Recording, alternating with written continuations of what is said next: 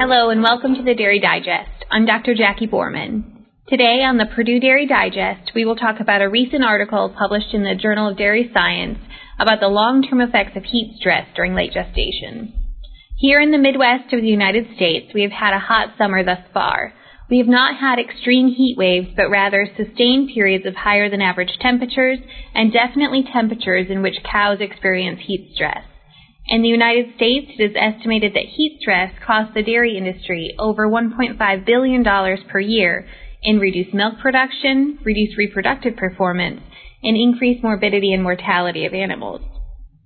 Heat stress that occurs during the dry period also results in reduced milk production in the subsequent lactation because of delayed mammary involution after dry off and impaired mammary gland development that occurs in preparation for the next lactation.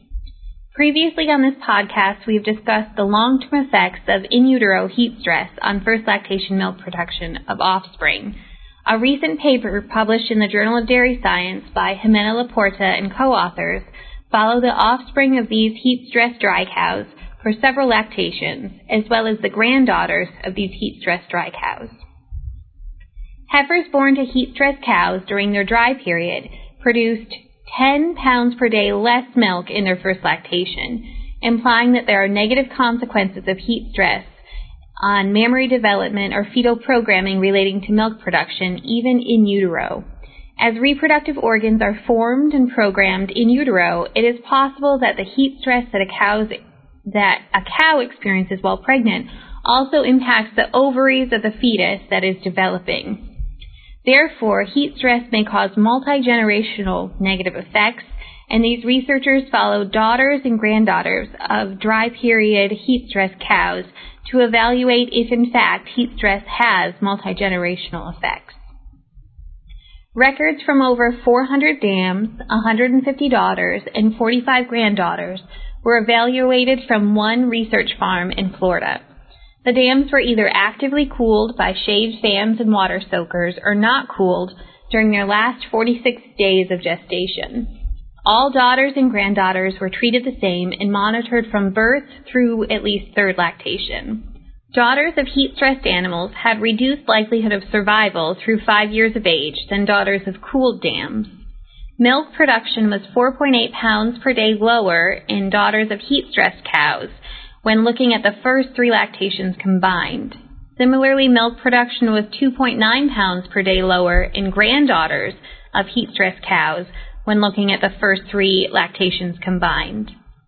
Although in this, in this study there were limited numbers of animals included for analysis, it does support the idea that there are long-term consequences of in utero heat stress. The researchers also calculated the economic cost associated with late gestation heat stress, determined that on the average U.S. dairy farm, the daughter of a heat-stressed cow will produce 260 pounds less of milk per lactation and have five months shorter of productive life than if their mother was cooled during the dry period. This will obviously depend on the severity of heat stress at each location, but shows that there are economic effects of cooling dry cows that last for multiple generations. Even though heat stress has obvious effects on milk production of lactating cows, it has substantial effects on the productivity of future generations as well through the effects of in utero heat stress and emphasizes the importance of cooling dry cows, especially in areas of the country that experience severe heat stress. If you are a subscriber to the podcast, can you do us a favor and rate us in iTunes?